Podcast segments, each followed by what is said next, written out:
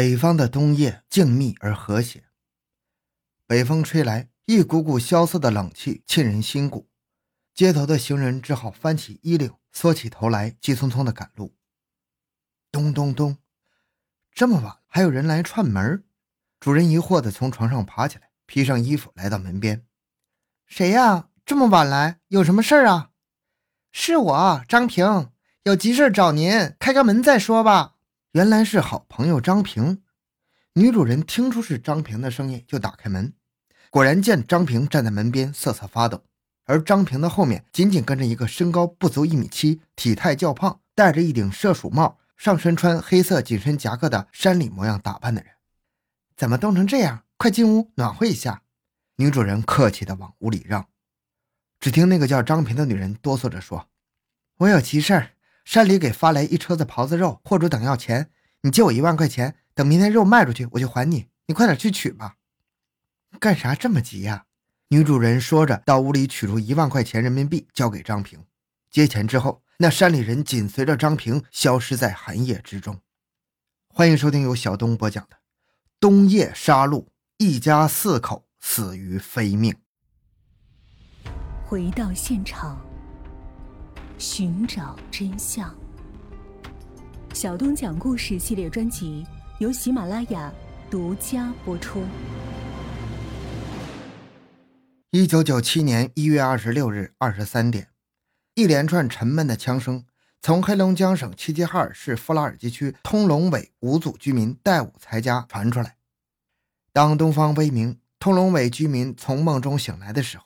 他们的邻居戴武才家的四口人却再也起不来了，是那罪恶的枪声夺走了他们的生命。富拉尔基分局刑警大队接到报案，已经是一月二十七日下午十六点五十分了。报案者是戴武才的儿子戴云峰。二十七日下午，戴云峰从爷爷奶奶家回到父母住处，发现父亲戴武才、母亲张平、妹妹戴云云和保姆臧鹤仙等四口人全部被杀死在自己家中，他吓傻了。发疯似的跑到管区的和平派出所报案，和平派出所迅速出警，一边保护现场，一边把案情报告分局刑警队。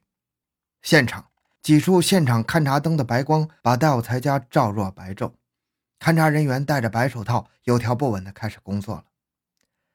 这是一幢坐南朝北的砖瓦结构的三间平房，死者之一戴武才，男，四十一岁，个体木器加工厂厂主；死者之二臧鹤仙，女。十九岁，戴武才家雇佣的保姆。死者之三戴云云，十岁，戴武才的女儿。死者之四张平，女，四十岁，戴武才之妻。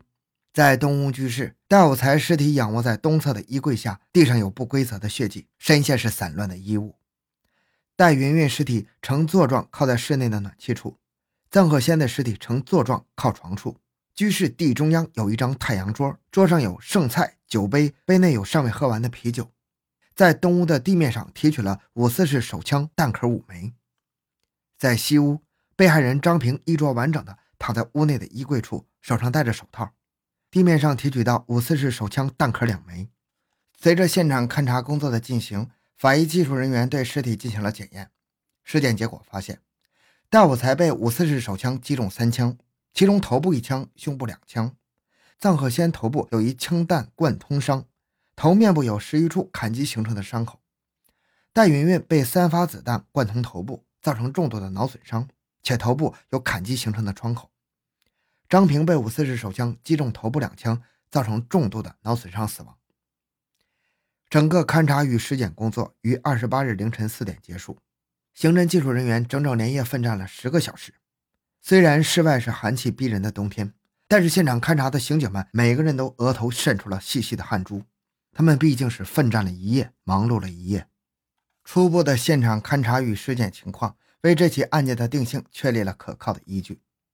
专案组的成立，使幺二七案件立即进入了实质性的侦查阶段。围绕现场的调查走访工作，也在沉沉的夜幕中拉开了。自二十八日凌晨一点到凌晨四点，案件调查组的侦查员。围绕着戴武才的左邻右舍、亲朋好友及其他接触关系，展开了深入、细致、规模宏大的走访调查。其查访包括了通龙伟在内的十个居民委二百余户、六百多人口。艰苦的工作换来了可喜的成果。随着调查工作的深入，一条条有价值的线索陆续的反映上来。经过筛选，专案指挥部认为以下几条线索可以为破案提供有效的帮助。证人吴某反映，在一月二十六日晚上二十三点左右，曾听到戴有才家连续三次类似枪响的声音，但是没想到真的是枪响。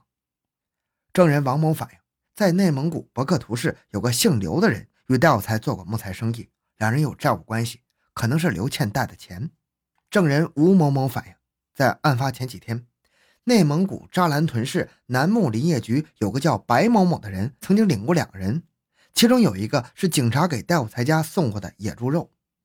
戴武才还向那三个人询问过买狍子肉的事儿。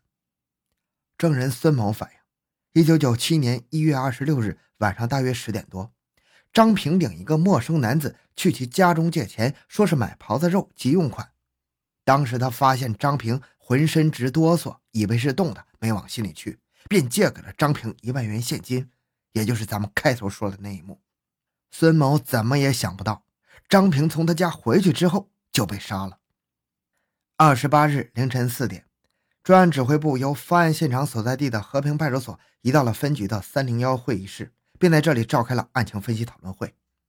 综合现场勘查及侦查人员连夜摸查下来的重要情况，与会人员就幺二七案件的作案时间、作案人数、嫌疑人范围。达成了以下共识：一、案发时间应为一月二十六日晚上二十三点至二十三点半，性质为侵财杀人，暂不排除报复杀人的可能性。二、作案人数在两人以上。三、作案工具为五四式手枪、砍刀。四、作案嫌疑人应该确定为戴有才熟悉的人，当晚在戴家喝过酒，而且。应当把当晚领张平去朋友家借钱的男人当作重中之重。第五，嫌疑人不是本地人，流窜作案的可能性非常大，而且具备了盗窃、抢夺枪支或自己拥有枪支的条件。随后，警方马上就几项工作进行了具体部署：一是派刑侦人员去省厅做弹痕检验，确认枪支来源；二，去内蒙古自治区博克图市，围绕与戴有才做过生意、有债务关系的人开展工作。以刘某为重点。三，去扎兰屯南木林业局，以白某某为重点嫌疑人开展工作。四，其他人以现场为中心，继续深入调查，扩大案件线索。白小明一线领命之后，立即驱车赶到了远在千里之外的内蒙古博克图市。严寒的侵袭、饥饿、劳累的困扰都被他们抛在了脑后。在白小明的指挥下，与戴有才做过木材生意的嫌疑人刘某等人很快被纳入视线。但是经过周密的查证，刘某是不具备作案时间的，被否定掉了。希望变成了失望。正当白小明队长准备带人返回的时候，接到了专案指挥部的急电：省公安厅鉴定结论已出，现场提取的弹壳为内蒙古呼盟地区的手枪发射，请白队立即奔赴呼盟查证枪支情况。与此同时，林春富带队于一月二十九日中午赶到南木，他们不顾一路的风尘，迅速对重点嫌疑人白某某展开工作。经查，白某某在一月十六日曾领过两个人去过戴武才家，其中一个是警察。因为白某某与戴武才有经济往来，关系也很密切，所以特地在春节前给戴有才送点野猪肉。一月十三日就返回南木，再就没到过富拉尔基。而且，白某某及其当时与白同去戴家的两个人都不具备作案时间及条件。又一条重要线索就这样宣告搁浅了。信息反馈到专案指挥部。指挥部指示林春副组继续在南木深入开展工作，挖出可靠的线索。侦查员们围绕着白某某的线索，与带有其他关系的人深入交谈，以获得有价值的线索。谈话中，在富拉尔基围绕现场走访的徐伟生一线，反馈给南木林春富一个重要的信息：案发前，也就是一月二十六日晚上十九点五十分到二十分，被害人家连续往南木打过三次电话。号码为零四七零三七七某某某某。这一信息说明，案发前死者戴武才与楠木有联系，侦查重点应该放在楠木方面。于是，林春副组就围绕着这个电话号码，在楠木展开了更加深入的调查。功夫不负有心人，林春副组经过三天三夜的艰苦工作，终于查出另一个与被害人戴武才有经济往来。在南木心狠手黑、曾经有过犯罪经历的无业人员袁宝全有重大作案嫌疑。